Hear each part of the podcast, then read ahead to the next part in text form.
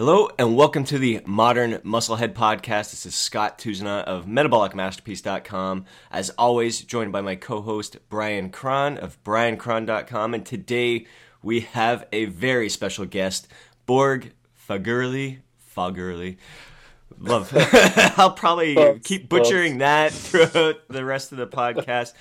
Nicely just, done. Just a brilliant, brilliant um physique coach out from Norway. Uh, so we're really looking forward to picking his brain. Um, I'll share some links to uh, his his blog, his website today. Uh, I've linked to it multiple times through my website, just sharing some of um, some of the stuff that he's got going on. Research, probably the, the thing I've talked discussed the most has been myo reps. So we're to pick his brain on that today.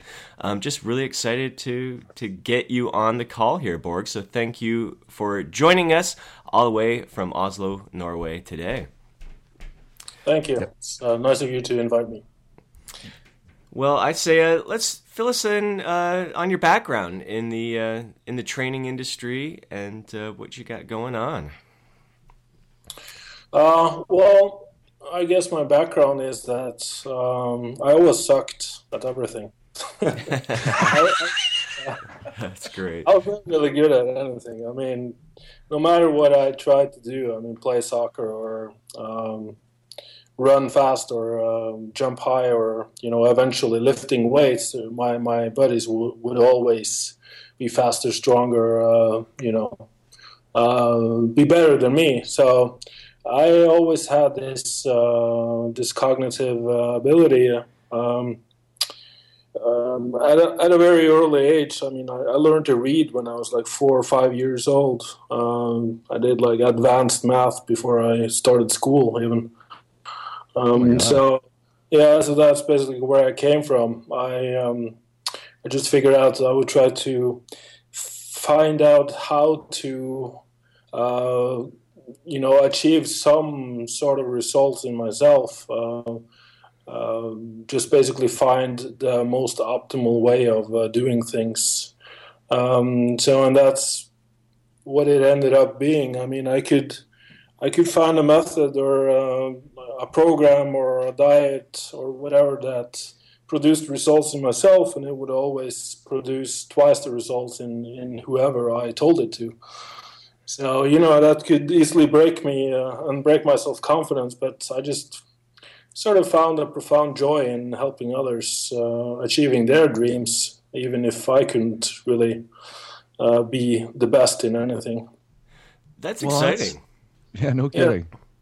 Um, yeah, and this is, uh, I mean, I should say I'm, I'm a huge fan because I've been, a, uh, I was, I was following your work, I mean, man, my, probably at least ten years now, because you were posting um, at Lyle McDonald's uh, page under the under the name Blade, and Yeah. every, and you're one of the few people there who every time you posted, I would I would kind of learn something, and uh, it was really really cool. And I guess I just, I'll send a shout out to Lyle who just who just banned me again yesterday, but that's okay. That's, that's, yeah, that's a that's okay.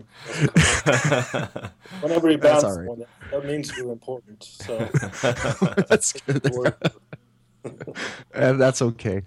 Um, but yeah, but even back then, you were. Um, I mean, you, always were really kind of thinking out of the box, so to speak, uh, with with terms of dieting. Now, would you pigeon yourself as kind of a like a low carb guy or a, or a or a carb cycling guy? I, I've always had trouble kind of pinning you down.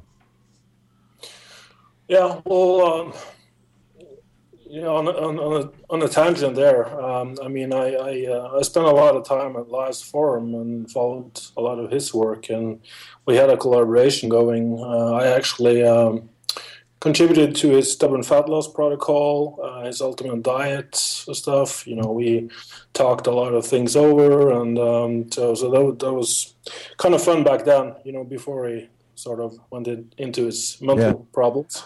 Um, I, I also Great spent books, a lot of time at Yes, Excuse great me? books. I got those books on my shelf. Uh, Yeah, de- definitely yeah. very helpful. Uh, love the stubborn Yeah. fat protocol. Oh, it's awesome. Yeah. Yeah. he, he credited me in, in that one. Uh, I seem to remember, so that was that was cool. uh, I also actually I, I guess I started my internet sort of career uh, on um, hypertrophy specific training. You know, Bryan Haycock's uh, uh, discussion Mhm. forum. So I, I contributed. If you go into the um, FAQ section there, uh, a lot of those posts are mine. You know, I just collected a lot of information and posted a lot of stuff. Uh, so, so that's basically where I came from. You know, I uh, back then I, I, was actually doing um, uh, the high frequency training that I'm doing today. So it's it's sort of become, uh, you know, it's it's it's um, it's gone full circle for me. Uh, and getting back to the, the question, um, I don't think you could actually peg me into either category because um, mm-hmm. the way I've evolved over over the years, you know, I, I basically tried everything uh, on myself and also on my clients, uh, and I've uh, had the pleasure to work with um, probably around two to three thousand different clients over the years. Um, and also being an engineer by education, uh, this, this uh, taught me to to uh, have a systematic approach when evaluating information. so wow. basically, just tying together all this uh, science and also the anecdotes and uh, and you know the theory and practice of it all, and sort of uh, see the trends and see where you could place things into proper context. You know, uh, mm-hmm. why did the low carb diet work in that context but not in the other? And why did high volume training work there and high frequency there? You know, so mm-hmm. just piecing together everything over the years allowed me to to see in what context you could uh, use a low carb diet and a moderate carb diet and a high carb diet. So, and all of this, I, I, I think I also have to give some credit to uh, Menno Henselmans. Mm-hmm. Okay. Mm-hmm. Yeah, he's, he's, he's, a very good friend of mine. Um, we have now spent a year developing this uh, online training and diet generator that's uh, hopefully going to be released over Eastern uh, where we've we've basically programmed uh, or had web designers, web guys program this for us, uh, where you can adjust the training volume, the frequency, uh, the diet. You know whether it's high carb, low carb, the caloric intake, and everything based on your level, your I mean your training age, how strong you are, if you're overweight, if you're underweight. Um, so so again, to, to answer your question there, um, I, I'm not really a, a, a, low or high carb or any guy. Uh, I adapt to the client. That's so, mm-hmm. that's fantastic. That you see so many people out there just they kind of peg themselves in a corner. Yeah. I think when they just stick with, yeah, I'm a high carb guy or a low carb guy, a high fat guy. Um, yeah, I think that can really hold you back, and especially if all of a sudden you find more research that kind of contradicts that. But we are all unique, and we all respond in, in different ways. Special and snowflake, special snowflake. yeah, yeah, no kidding. That's really exciting though about that that software. That I, I know I've seen mention of it uh, before uh, that you guys were collaborating on the, on that. So I'm I'm incredible. That, that, just sounds fantastic. I'm really really looking forward to that.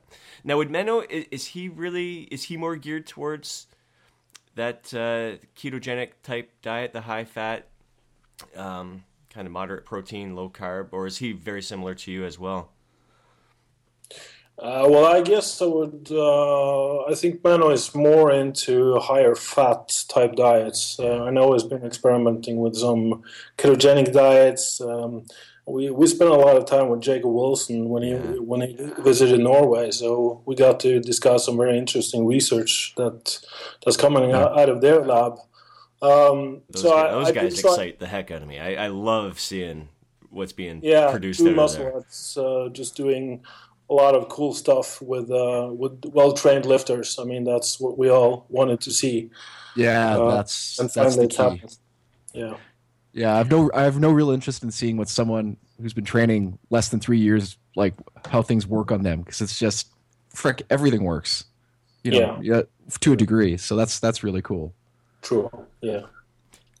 So I guess yeah. So I guess Menno likes uh, higher fat diets, whereas I'm sort of well, it depends on the client. Right. Uh, I do tend to I guess lately uh, I'm, I'm, more influenced by uh, Ari Whitten because uh, we have this book project project going, and so we dug into a lot of research. And he just finished his uh, low carb myth book.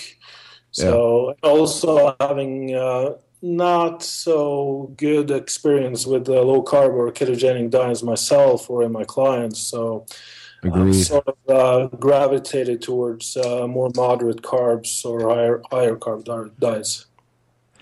Yeah, it's it's funny. I mean, it's like listening to it's like listening to myself with a with a cool accent because yeah, I, I, I was really into about I guess probably 15 years ago now, but really into like you know cyclical ketogenic diets and. I had three copies of Body Opus when it came out, that kind of thing, and uh, I think they're really cool, but I think it's man, it's kind of like a sledgehammer approach that most people don't need, and and if and if you don't need it, it's kind of a waste. Like, like yeah. you know what I you know what I mean? Like it's just why not eat a little bit of carbs even and just make the process so much easier and and I just don't think the I don't know. Well, you tell me. Like I don't see a huge uh, metabolic adaptation when, when people go that route. Like I don't see better conditioned athletes or better performance or anything.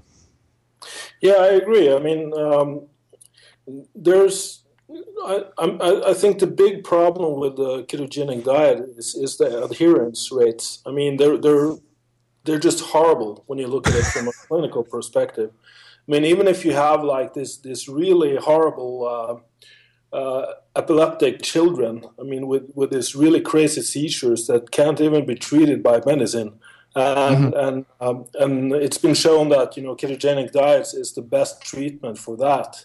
And I can't even get these children to follow the, the diet because it's just so restrictive.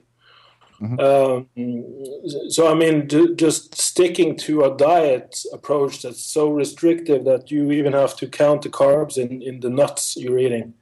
I mean that that yeah, that is basically nuts. I mean, seriously. and I mean you have to limit your your vegetable intake, and you can't eat fruits, and I mean it's it's just yeah to me it, it doesn't seem like a lifestyle approach. So maybe yeah sure it's something you can use to get in shape quickly, and it's been shown to work uh, in the short term, even though you do require the adaptation period of at least two to three weeks to really start to see any benefits and feel better. Yeah. Which which in itself is is a is a is a is a downside of the diet itself, uh, in my opinion.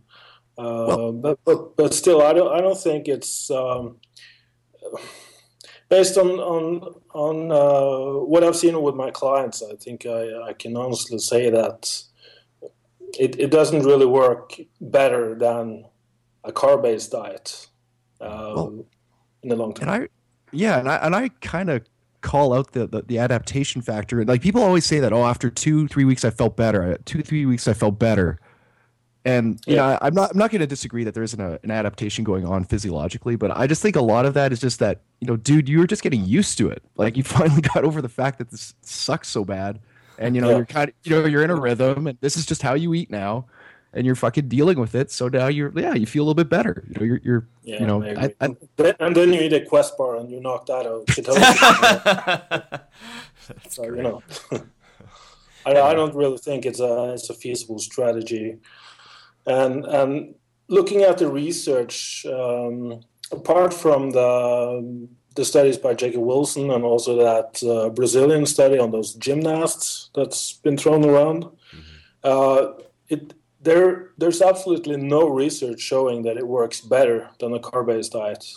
It at you know at best it works equally well, uh, yeah. except when you try to do high intensity uh, training. That that's when it falls short. Like when you say when you throw around high intensity, do you mean like heavy, like as in percentage of one RM, or like high intensity as in like like high energy output, like sprinting. And anything glycogen depleting, anything that requires glycogen or power output in, in sort of the 1 to 20 second range, it just seems to be uh, very limited. Very, uh, you know, that's that's where it falls short on yeah. carb ties. Very cool. Very cool. What are uh, what are some of the indicators that you have your your clients looking at when when kind of making those adjustments to to their macros, whether they should be um, decreasing their carbs or, or increasing the carbs? What, what kind of feedback are you looking for uh, from them? Uh, well, in the beginning, I, I usually set uh, the diet according to uh, you know their body weight, their activity levels, um, body fat, uh, training experience. Because uh, I mean, a beginner can tolerate a higher deficit because they can and they can actually still build muscle in a in a higher deficit simply because they have uh, the ability to. They have the beginner gains, so they, they can partition nutrients better into uh, into muscle building. Uh, but the more advanced you get, you have to be more careful with the deficit because um, it's easier to lose muscle and it's harder to build muscle, basically. Um, I also prefer to increase activity level, just overall general activity level, by standing and walking, um, you know, just basic low intensity stuff, just to increase the caloric flux. I mean, it's it's a concept that John Berardi talked about many years ago, and, and mm-hmm. there, there's uh, you know recent research showing that is actually true. Um, so ju- just a better overall metabolic uh, health and profile, uh, allowing you to eat more and also burn more.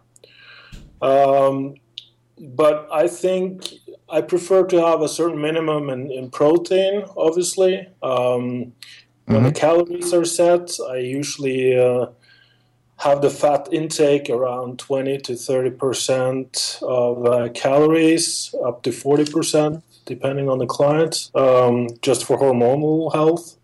Mm-hmm. Um, and then the rest in carbs. So looking at the adjustments, if, if I have a if I have a client that you know they, they have stalled their fat loss and they need to lower calories further uh, if there's still a lot of carbs i can adjust carbs down but I, I usually prefer to, to drop fats first and then drop carbs. On training days, I just prefer to keep carbs as high as possible for as long as possible. At least I, I, I never go below 150 grams with uh, with my clients uh, on training days. Just, okay. just to uh, yeah, just to stay out of ketosis and, and have uh, sufficient carbs for um, you know feeling feeling good and having uh, good workouts. When you uh, when you're working with someone, do you prefer to play with the dot like scale back the the calories first, or do you like to increase the output first? You know what I'm saying? Like, which side of the balance do you prefer to uh, to focus on, or, or do you do one and then the other, or do you bo- do you both concurrently? Uh, I always prefer to add activity first, so okay. just ensure that they have, have a high activity level. Uh, that allows you to play around with uh, both the calories and the macros at, at a higher level. Uh, but then when, when sort of that stops working, because I mean the, there's going to be an upper limit to mm. how hmm. much you can increase activity levels. Uh, when it becomes impractical, and I also don't want to add too much cardio, I actually rarely, if ever, use any specific cardiovascular training. Like I know, I know, like Layne Norton is a fan of uh, this uh, high intensity uh, interval mm-hmm. training, um, and some some coaches use a lot of. Uh, uh, of this low intensity uh, cardio, I don't. I don't really do that unless the client is, is really sedentary. Mm-hmm. and in that case, I just um, advise them to get out and, and, and do some walking, basic mm-hmm. walking, not not not like power walking or anything, just just basically moving around. Uh, so up to a certain limit, I mean, when they're already moving around a lot, then then obviously you have to uh, start dropping calories. Yeah, so, right. But, but yeah, first activity and then calories. Yeah, it's it's amazing how how much your lifestyle outside of the gym has an impact on on your metabolism and and the caloric burn at the end of the day compared to getting in the gym and and kind of dredging through your your cardio session and, and see that you only burned 300 calories there and that's time away from family and friends and um, yeah you can you can have fun have a fun active lifestyle and and uh, not have it not even feel like work yet create a bigger yeah. caloric deficit through that yeah. Oh, go I mean, ahead. just, just going from from sitting all day to standing all day, Yeah. and you can burn just as many calories as you would do uh, doing one hour of hard cardio on the treadmill. So, you know, pick pick your poison.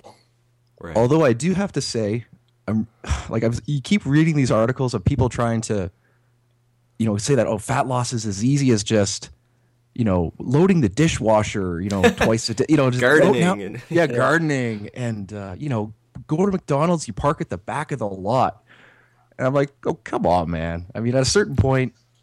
You know, at a certain point, you have to you have to focus on what you're eating first before any of that shit actually will pan out. Yeah, I agree. Anyway, You, my you rant. can't you can't outtrain uh, uh, A a sh- a horse. shitty but Yeah. awesome. It, it's it's always gonna come back to how how well you're eating, uh, how well you're structuring your food and, and, and your food choices. Yep. Now, how about for uh, for muscle gains? Is there is there some benefit to include some sort of cardio, whether it's HIIT or LISS, um, or is it more will it interfere too much? I personally think it's gonna interfere too much. Uh, again, it's a matter of degrees. You can't. It's not black or white. Right. It's, it's uh, just just shades of gray. Uh, Fifty Shades of Gray. Uh, uh, Correct. but I, I mean, I mean, just if, if you're sitting on your ass all day, I think it's only going to help your recovery and, and your overall metabolic health. Just to get up and move around and, and do some overall higher activity levels. Um, I I'm guilty of this myself. I mean, I used to spend a lot of time sitting on my ass working in front of uh, the computer. Um, and once I got into this whole, um, well, I, I, think it started when I read Forever Fat Loss Formula by Ari Whitten. Um, and that, that sort of, um, yeah, kind of opened up this whole Pandora's box for me. Uh, where when I where I started looking into the the research behind you know just increasing activity levels and and um, so so that's that's when I got like a stand, standing up working station and uh, uh, become uh, became more conscious of um, having a higher overall activity level um, during the day and I, I noticed that this really benefited my, my strength training as well. I could recover faster. Uh, I could recover faster between sets, um, and and I could also increase the training volume without really feeling so burned out all the time. Because I mean, having a higher activity level, you can also eat more, so you have more nutrients available, and, and that that also helps in, in creating a, a proper anabolic uh, environment. Yes, Absolutely. Sir. Now, Absolutely. how about um, training frequency? That's something I, I see you. Um, you're a fan of the higher frequency training. It's something that I have experimented with this year. Not enough. Um, I did it back in September. I was blown away at my strength gains during that time. I, I- five, so training each muscle group five days a week. So doing full body workouts, just one exercise per body part. Um, so I never really felt like the severe muscle soreness or anything like that. But uh, my deadlift went up, my bench went up, and uh, yeah, I was surprised. I felt pretty darn good. But at the end of it, I only did it for four weeks. Uh, I was feeling really, really good until the end, and I was like, man, I, this has been a little bit too much of uh, too much of a beating on my body. Um, how do you cycle through frequencies, and and what are your what are your thoughts on frequency training? And I guess we'll get to volume later on. Yeah, well, they're kind of tied together together because I mean, you can you can add volume by adding frequency, uh, but but I think both frequency and, and volume is something you have to earn. Um, you, as a beginner, you don't really require a lot of volume or frequency. Uh, you can you can you know train each muscle group. Um, you know every two to three days and, and get great results. Um, as you get more advanced, it, it becomes more difficult to add volume in one single session. So that's when you have to start spreading the volume out uh, into higher frequency uh, training bouts. Um, but I think it's very important to cycle your intensity. uh, from workout to workout. And um, I know a lot of these, uh, like you said, for, for strength is great. Just just lifting heavy or um, like a low low volume, high intensity stimulus on a, almost a daily basis, and you can increase your strength really fast.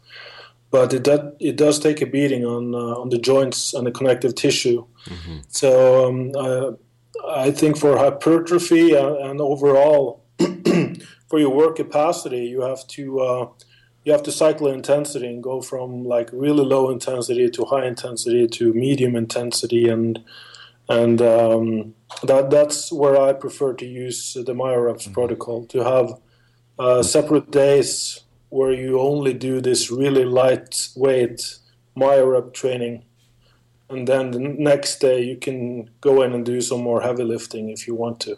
Oh no! See, now you brought it up. Now, now you brought up MyoReps. So now, so now Scott's got his. What he's got, yeah. Scott's getting all excited, so I'm sure he's going to want to get you to explain this a little bit better, and and yeah. So yeah, yeah, I, am I'm, I'm definitely I've, I've become a huge fan of MyoReps. Um, but yeah, just touching on that frequency, I think it was Jake Wilson who was recently he might have just published some work talking about um, specialization training and really kind of picking one one body part and um, training it a little bit more frequently um, to help bring up a lagging body part. And he was talking about cycling um, the intensity levels, and I think that's really important. That's what I'm doing right now with um, my calves are crazy stubborn. Uh, Brian's going to be teasing me forever, I'm sure about that.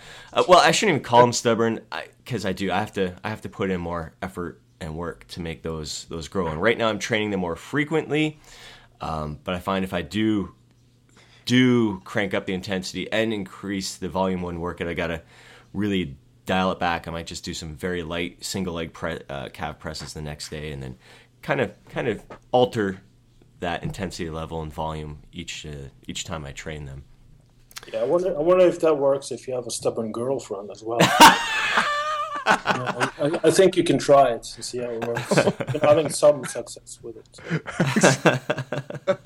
Speaking of Jake Wilson, it's kind of interesting because um, um, the AFPT convention was in um, was it August last year, and that's when we spent some time together, just discussing a lot of uh, you know a lot of his research and a lot of uh, my research and. Uh, that's actually when I started talking about this higher frequency stuff and the Norwegian studies. You know, a lot of it unpublished, obviously. Mm-hmm. And he said, "Oh, really? Wow, that's that's really interesting." And then, you know, just a couple of months later, and he started publishing articles on on this high frequency, varying uh, volume uh, on a daily basis stuff. So I don't know if uh, I can take single credit for it, but uh, you know, uh, at least turn I turn it I turn him on to the the research. And that's that's the beauty of what's going on in their lab right now. They, so they're they're having conversations with guys like you, and they're actually they're getting in the lab and and yeah. yes, very very so, exciting. Yeah. Well, like for a stubborn body part, I really don't. There's not many things that work better in, in, my experience, this is purely my bro science PhD. Uh, you know, not much works better than than adjusting frequency. You know, and typically means just what training more.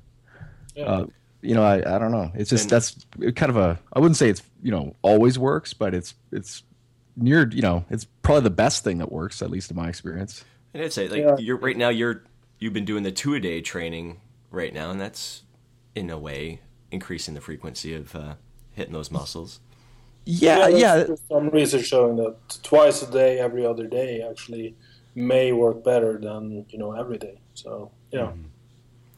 Very cool. Um, so the I other think, thing, yeah, I think I, would also like to add some on on when it comes to loading parameters um, for each muscle group, because um, you know this is um, Menno Henselman has a great article series on this uh, called Muscle Specific uh, Hypertrophy. And it, it, basically goes that you have a different fiber type distribution in uh, each muscle group. So that, that sort of explains why some muscle groups respond better to higher volume, uh, higher frequency, whereas others respond better to lower volume and frequency, and there's you know certain. We we usually prescribe protocols where we uh, first estimate the one RM based on three to five rep max testing, mm-hmm. and then we will prescribe um, like an intensity instead. So, for instance, we'll we'll tell people do 80% of one rep max in the bench press, and some people will end up doing like four or five reps for the bench, whereas others will end up doing like 10 to 12 reps. Uh, you know, when when you tell them to do 80 percent, mm-hmm. and that that's kind of interesting because it, it really ties together um, some of my own experiences. Because I I used to do powerlifting and mm-hmm. I would have these enormous triceps, whereas my chest would be really uh, underdeveloped. Yeah. And uh, when I did this testing, I, I found out that just testing the triceps separately and testing the chest separately, my triceps would, um, at 80%, my triceps would end up doing five reps. Yeah. And my, my chest would end up doing 15 reps. so this is why, uh, you know, the, the bench press, doing five reps in the bench, bench press would actually be perfect for my triceps, whereas it, it would sort of overload my chest and, and my triceps would, would always take over. And let me ask I, you, when I started doing benches in the 10 to 15 rep area, that's that's yeah. when my chest, my pecs just started blowing up. So that that's sort of interesting. Yeah, I I hear the. I mean, I talked to Dave Tate quite a bit, and and I mean, he works obviously with a higher level powerlifters, and it's always the really good benchers. It's it's it's the ones who have the strongest triceps and yeah. and and shoulders and yeah it's it's not it's not even so much a, a pec exercise at that at that level of, of performance. So yeah, that's true. interesting. Yeah i'd also, say also some also some other research that was really interesting. It, it came out a few years ago and it was um i don't think i don't think it's gotten the, the attention it deserved. Um, th- this is a group um, I can't remember the authors right now but it was a group where uh, they tested the cortisol response and the testosterone res- response by salivary testing.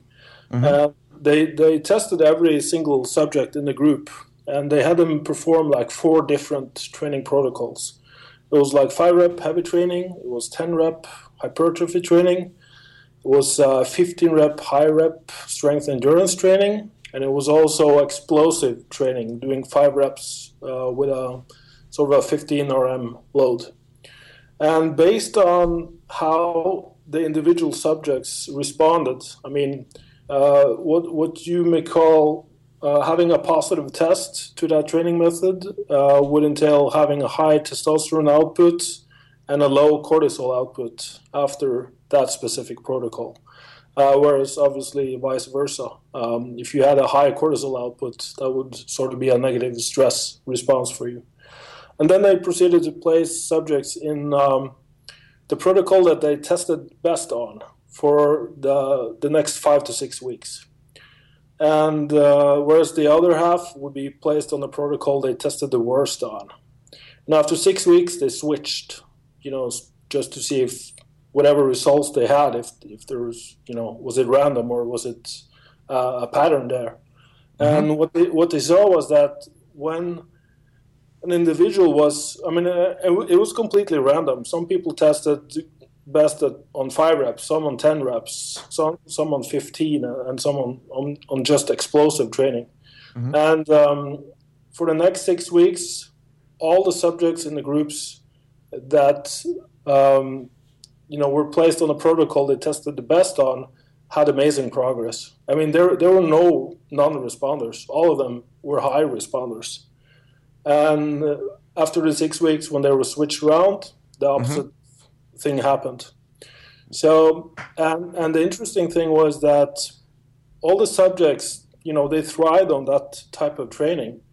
Uh, they would all say, "Well, I just think this is fun. I love it. You know, it's great." Uh, whereas the other type of training that, that they really, you know, that they tested negative on, uh, uh you know, they, you know, this sucks. You know, I hate this. Mm-hmm. It's, it's like yeah. a powerlifter, you know. They think everything above five reps is is uh, just, you know. Yeah. yeah. So, so I think there's some truth to that. I think people will sort of gravitate towards the type of training that perhaps they're more suited for doing uh, if, mm-hmm. if you let them. And uh, this, this is what this whole uh, flexible nonlinear periodization study that was also released by a completely different uh, research team showed that the group that was allowed to select between a 10 RM, 15 RM, and a 20 RM protocol, depending on how they felt that day, they actually increased, uh, like their leg press increased 60 kilos in 12 weeks, whereas the other group that had to follow 10 or 15 or 20, and they were just um, cycled on a specific day, they had mm-hmm. like an increase of 15 kilos or something. So I, th- I think I think all of this is just really interesting because both via testing, but also uh, being more intuitive into what type of training you you prefer. You know what what provides a positive response, a positive stress for you. I mean, different differentiate between a positive stress because that's something you just enjoy doing, and you know, getting a yeah. pump, all that. Whereas others hate doing ten reps, and five reps mm-hmm. is more their type of training. And and you know, so ten reps would be a negative stress response for them. Uh, I, th- I, think that's something we we should uh, start being more open for instead of forcing everyone to do the same type of training. Right. Openness. I, that's that's yeah. key. I think that's such a key to successful lifters out there. Yeah, being open, having that open mind. Yeah, I I do find and and I mean I read so much from uh, from the '80s. I, I, just have a, a kind of a I don't know a, a, thing for the '80s. I just think it's awesome. Um, and I do find it interesting that back then, you know, dudes were doing a lot more reps, seemingly, uh, than people are doing today. At least, you know, you know, you go on for. Granted, there weren't message boards back then and all that stuff, but it seems today everyone is trying to build their training around like you know sets of five, six, seven reps, uh, but their goal is hypertrophy. And I always, I don't know, I kind of scratch my head thinking like, why wouldn't you, you know, why wouldn't you at least toy with these rep ranges that we know are, are better for hypertrophy. I mean, yeah, you can still build muscle with lower reps, obviously, but you know, you can certainly, you know, why not at least explore what guys used to do all the time, which is like, you know, 10, 12, 15 reps. Yeah, I agree. Yeah. And also, when you start feeling that whatever training protocol you're on, when you when you start feeling burnt out and, and you know just tired and unmotivated, yeah. I think it's time to switch. And yes. that, that's also what they showed in that in that uh, first study I talked about. Underway, this this one subject actually, you know, he tested the best on explosive training, and after six weeks on explosive training, he started testing better on heavy training. Really? Yeah. Really? Really? So he, he switched over to heavy training for his his positive uh, protocol. Huh. So I think wow. that's something you should really be uh, uh, in tune with yes. in your body and how you respond to it. And and if something instead of being stubbornly stuck to this one training routine routine that you you know Ronnie Coleman is doing or, or John Meadows or whatever, I mean just just sort of try out something different and see if maybe that's what you need right now. Yeah, and I, like I, said, aware awareness is key there. And yeah, when you try something new, yeah, be aware of how your body is responding exactly. to that as well. Yeah. This, this, is common in all elite athletes. I mean, they're they're a lot more in tune with their bodies and how they respond to the training stress. Mm-hmm. If yeah. not, have a coach telling them. Right. Yeah, yeah. I I always see people saying, "Well, look at Ronnie Coleman, man. He was he was squatting 800 pounds, you know, six weeks before the Olympia." I'm like, yeah, he's he's kind of a genetic outlier. Yeah. you're not him. Um, actually, something I, I found uh, online, uh, you kind of took a uh, uh, you did your own spin on on carb backloading per se.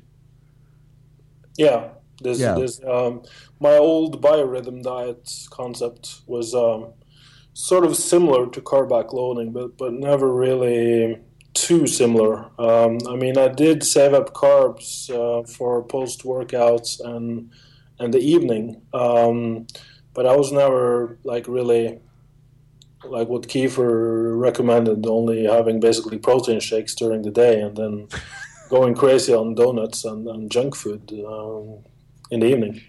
I, I never I never could understand how that you know that that that was cognitive dissonance in, in my. In my... yeah, we just call that dumb. Um, yeah, I think dumb is the best word. All this pseudoscience bullshit and and uh, like thousand references, study references, and half of them actually contradicted what he was trying to say. So. yeah, yeah. But do you think that if, yeah. Sorry. Uh, if, do you think though, if if you have a if you have a, a client using or any lifter using the same amount of carbs on a on a given day, but you know, subject A chooses to eat almost all of them in that last meal before bed, versus subject B, who's whatever, maybe he s- splits it up evenly or what have you. Do you think there's a uh, there's a, a discernible advantage to doing that, like to doing the the backloading approach? Uh, not really. I mean, um, from based on the research that, that we did um, um, for the book project that, that we're doing now, uh, it turned out that having some carbs for all the meals have their advantages. I mean, um, higher carb breakfast actually um, outperformed higher fat breakfast in, in almost any any um, regard um, it, it just comes down to the food choices. I mean, having toast and jam and uh, and orange juice and uh, you know breakfast cereals and all that stuff is, is going to make you feel like crap. But but having wholesome foods and and mm-hmm. you know a balanced meal that's going to make you feel awesome uh, if you, if you have carbs in there. Uh, so my approach nowadays is more balanced in terms of carbs. Uh, it, it's also based on hunger. Mm-hmm. Uh, so I mean, if you're really hungry or starving after training, if you did like the 20 reps squat protocol or whatever, uh, then have your carbs then. I mean, just just fill up on carbs. Uh, there's also research showing that carbs in the evening or carbs for the final meal, uh, it does have a distinct effect on the circadian rhythm. So it can help. It can actually cure jet lag. Mm. Uh, that that's what some of the recent research is showing. So I think the whole carb backloading stuff is just a, uh, a way to to synchronize the cir- circadian rhythm. Uh, but then again, having to go all day without carbs and then loading up on it just makes you feel like crap during the day. And then yeah. when you fill up and, and on that many carbs, you just you know feel like crap afterwards as mm-hmm. well. It's interesting how. Because there is a segment uh, in the fitness industry who who really well, I think they they say they thrive on the higher fat. Uh, protein breakfast, no carbs at breakfast, and whenever I post a, a photo uh, of my breakfast and it's it's it's got a, a, fair amount of carbs. It's balanced between carbs and protein it's unbelievable how the, the, comments I get from people are they come up yeah. and say, "Well, how the don't aren't you aren't you crashing? How the aren't how do you are, are you struggling with your fat loss because of this? Uh, how do you how do you manage to get through your workout when you have eaten carbs beforehand for breakfast?" And it just it blows it blows my mind. yeah, I know, and it's because people tend to overeat on carbs. You know, mm-hmm, people yeah. people always choose extremes.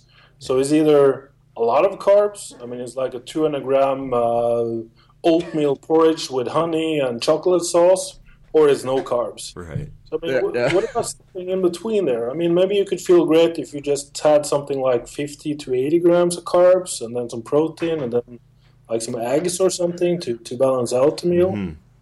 Yeah, yeah, you know, exactly. what about that? Consider that. Yeah.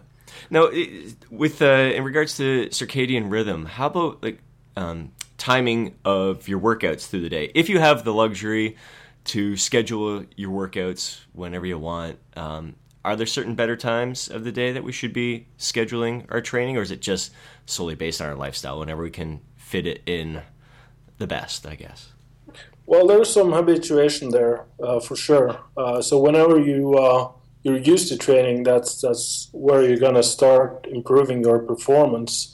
Uh, but but there's a reason why I think it's like 90% or something of all world records are broken between 3 p.m. and 7 p.m. And there's a reason for that. I mean that that's actually where you have the highest body temperature. That's where you have the highest neural output. That's that's where everything in the body is sort of synchronized for for having the highest performance.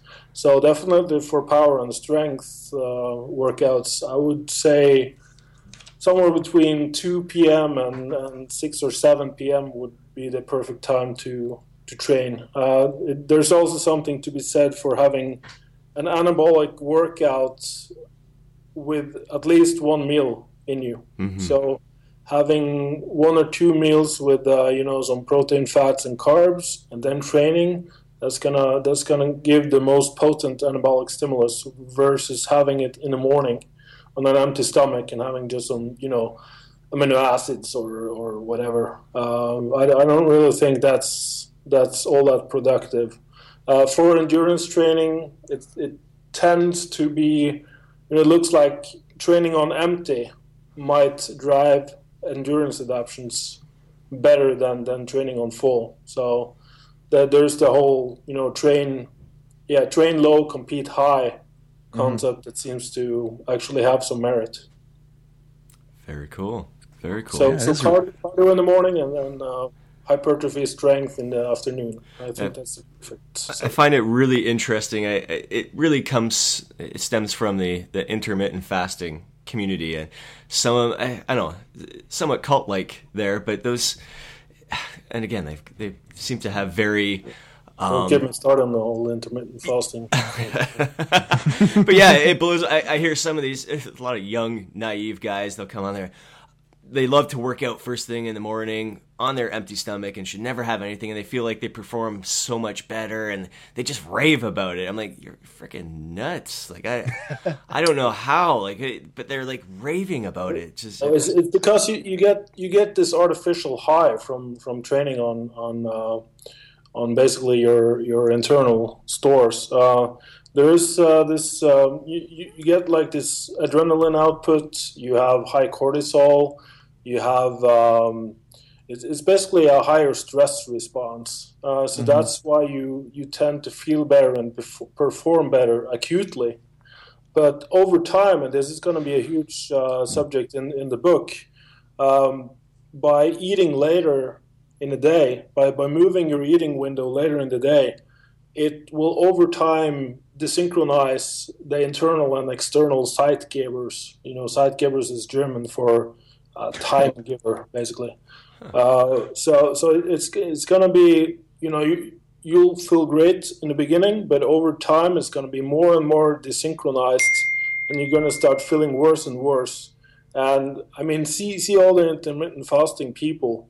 Uh, a lot of them just started. I, I, I don't know how many I've talked to, but but they felt great the first month, two months, five months, six months, and then they just started feeling crap and that's exactly why you know yeah. you know the, the reason is just that you're you're desynchronizing the external cues which is light daylight and the internal clue, uh, cues um, by by the feeding by the feeding window so you know it makes more sense to actually since breakfast is actually consistently linked to obesity there's a reason for that too uh, so I think having just having breakfast and, and focusing your eating window, window during daylight hours just makes a whole lot more sense than desynchronizing it like that and skipping breakfast and yeah potentially just depleting the neurotransmitters and, and adrenaline and the whole cortisol response and, and all that hormonal uh, fun thing. So if you have a uh, if you have like a, a, kind of a busy you know working you know typical family guy who you know likes to get his training done you know while his kids are still asleep and you know before work kind of thing if he's running into the gym at, at 5 a.m you know to crush his workout so he can be you know at the office and doing his job by 7 mm.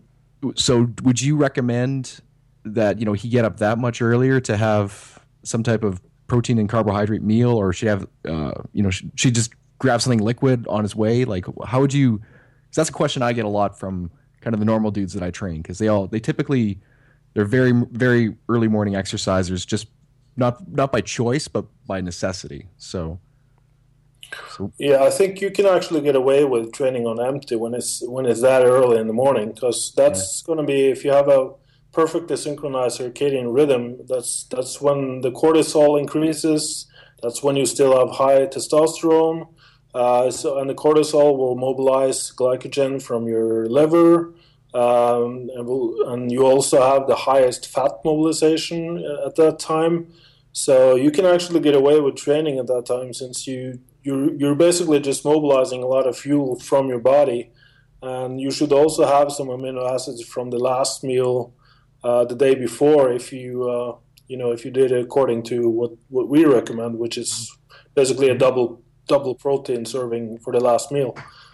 Uh, so, so yeah, I think you can get away with it, but uh, this this is going to be really individual. Some people feel great just training on empty and then having breakfast, whereas others might prefer having some fruit, a small piece of fruit, just to get the blood sugar up, and then you know go train and then have mm-hmm. their breakfast. That you just mentioned a double protein meal before bed. Uh, can you touch on is it a myth that, that the whole 30 grams um, per meal that uh, you can only absorb 30 grams and you should try to keep not eat any more than that? Yeah, that's that's uh, just bullshit. Uh, I think uh, someone actually promised like a ten thousand dollar reward if any, anyone could prove that this was the case. And no one has uh, claimed that reward yet, so I think we can we can put that to to death. Um, there, there's there's both an evolutionary reason for having a high protein meal for the final meal. Uh, if you think about it, we we are hunter gatherers and we you know spend the day foraging and hunting and uh, you know collecting food, and then we would sit down um, around the campfire and, and have our protein meals, like you know fish, wild game, uh, whatever we hunted during the day. And it also seems like the metabolism is suited for metabolizing protein and putting it to good use uh, throughout the late evening and night. And uh, there is some research. Um, I, I, actually dis- discussed this with, with uh, Stu Phillips. Uh, they have a lot of uh, research on both having a casein shake before bed, and this will over time actually increase anabolism and muscle growth. Uh, but also just having a larger protein meal of whole food proteins as the final meal. Uh, he quoted a figure of uh, 0.6 grams of protein per kilo body weight. So, you know, it's, it's going to be around 40 to 60 grams of protein for most people, mm-hmm.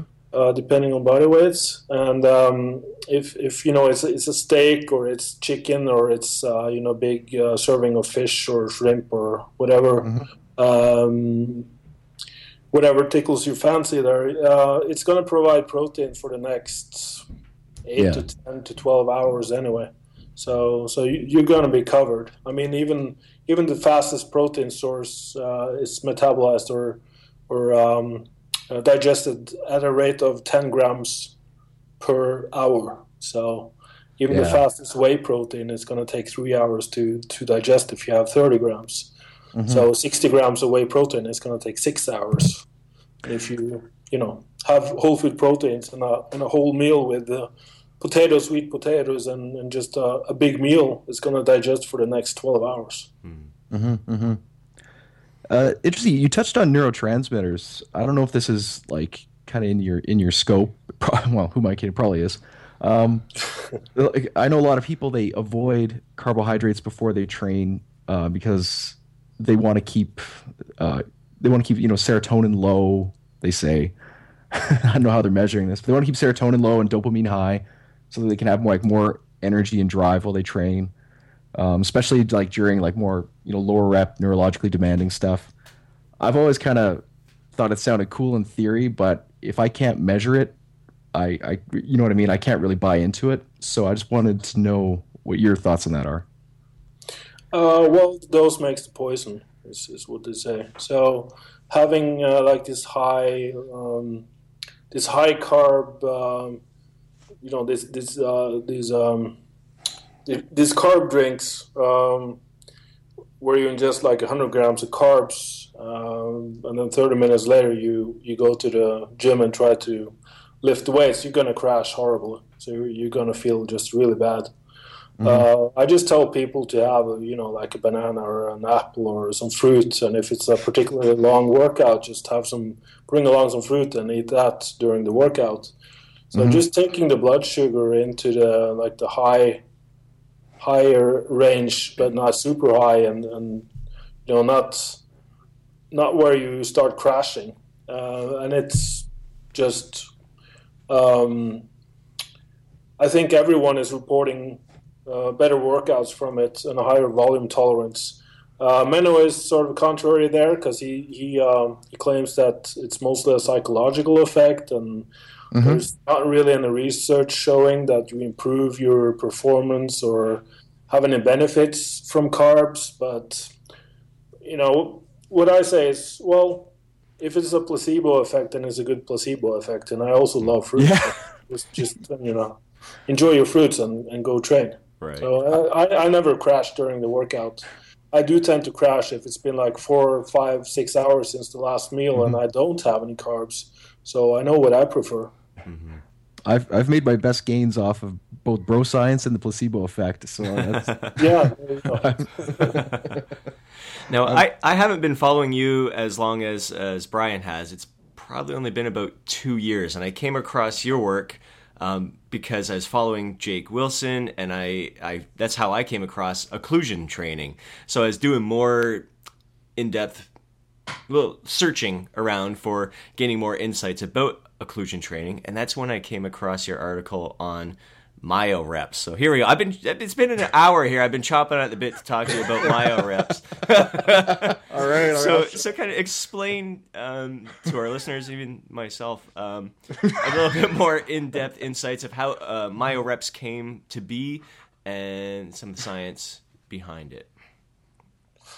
Um, well, it started. I think it was in 2006, 2005, 2006. That's when when I started experimenting with it. Um, I uh, I spent a lot of time with uh, Matt Wernbom, uh, the author of this. Uh, uh, one of the best reviews we have on frequency, volume, and um, and intensity.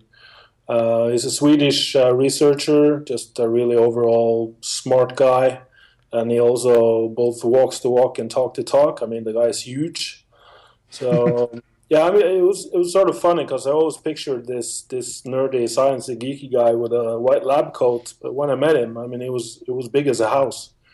So it was it was really interesting just to see um, all the stuff he he had been looking into and just discuss this with him and. Um, as he started doing more research into the occlusion stuff, training, uh, occlusion type training, uh, he actually started doing some of this, just comparing the occlusion training where you have a blood pressure cuff or an external occlusion mechanism uh, versus just having constant tension reps or what I call internal occlusion.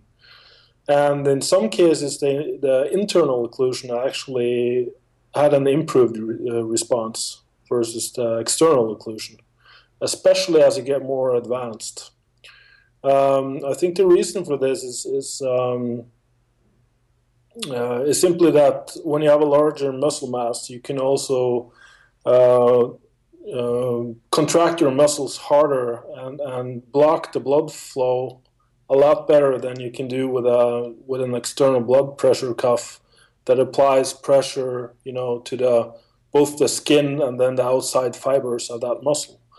Uh, so having a shortcut like this, where you can just keep constant tension on the muscle and just squeeze and contract, and keeping, you know, having some isometric contractions in there, and just to spice it up, uh, just just makes the whole uh, response a lot more profound, a lot more significant than uh, what you can achieve by external uh, occlusion.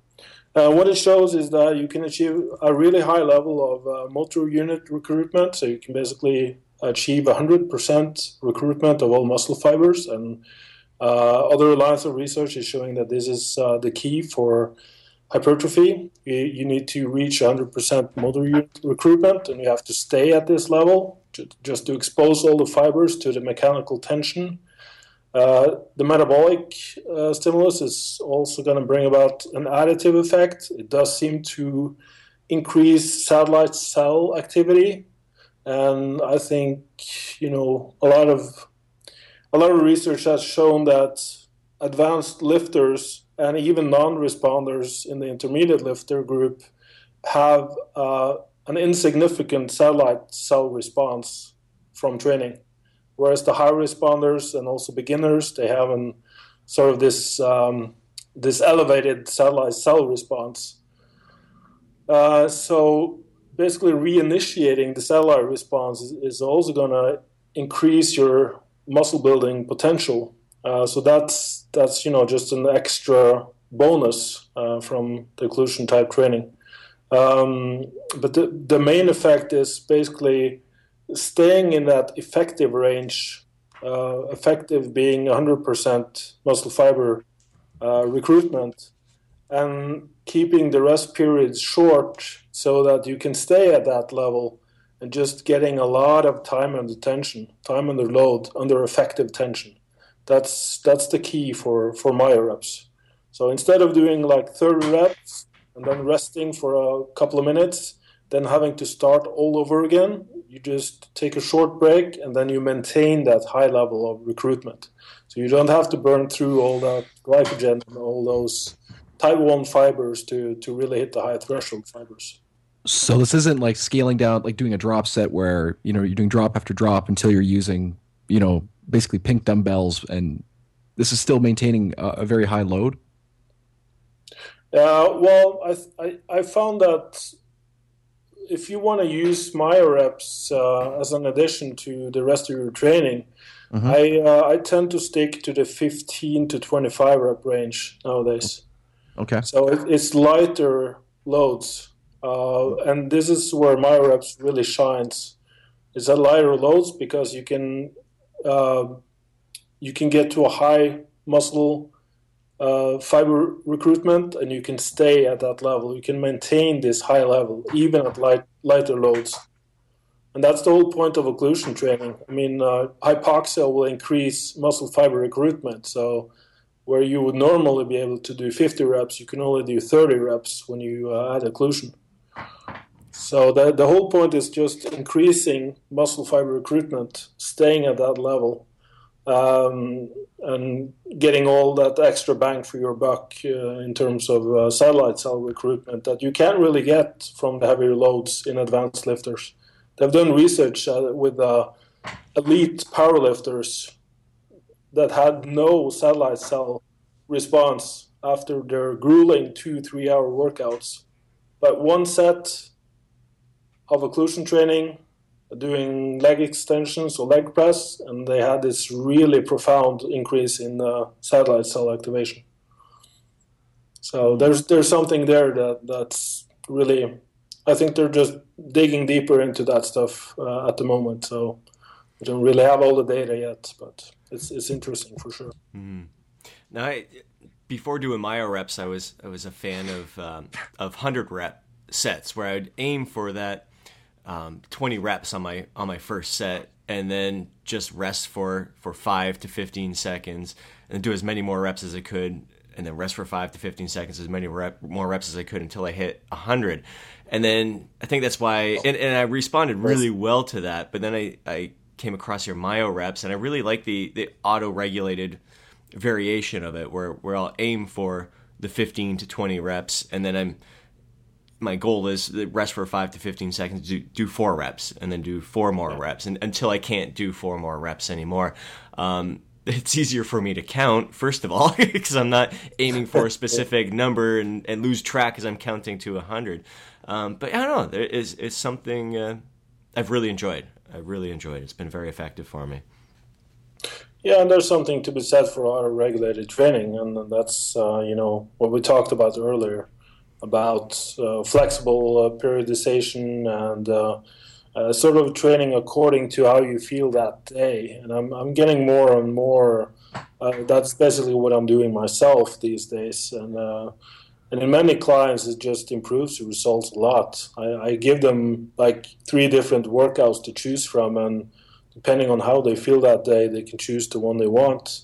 Uh, and I also use uh, similar to what Mike Tuchscherer is doing. I also worked mm-hmm. with him for a while, and um, he, you know, he's doing some myo reps in his powerlifting training, and I'm doing some RTS in, in my training and with my clients, and just just having something, some uh, a set of rules, uh, either allowing you to lift heavier that day if you have it in you, or limiting your your loads and your volume if you don't.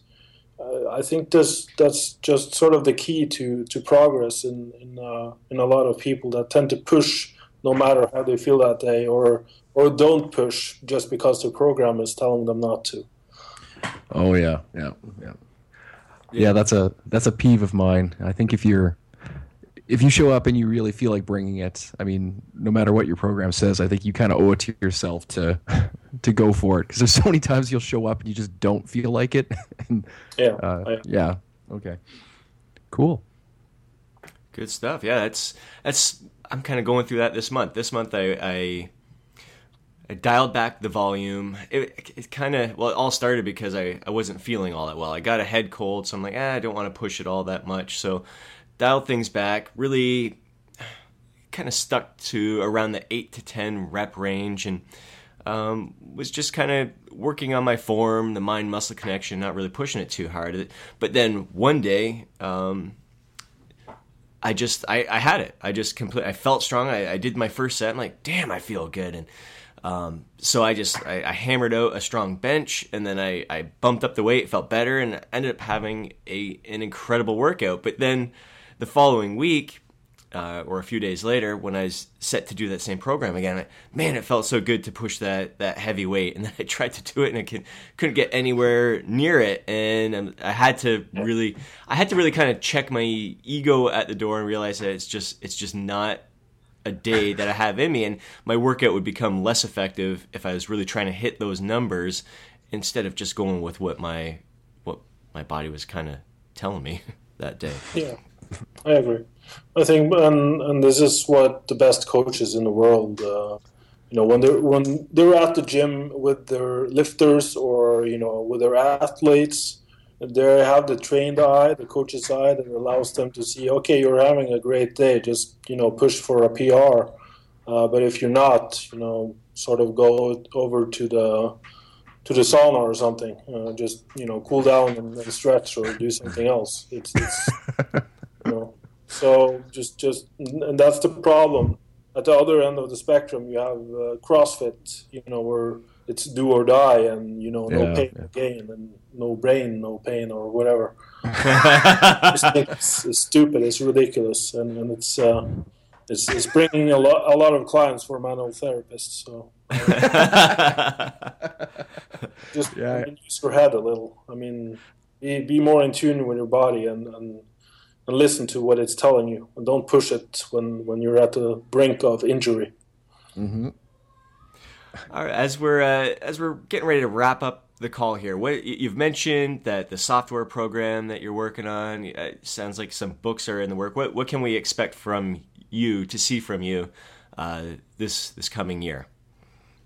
Yeah, the uh, like I said, the cybernetic fitness with uh, with Menno Henselmans is is uh, hopefully going to launch over Eastern. It's been delayed uh, many many times over. It's just taking so long to bug test everything.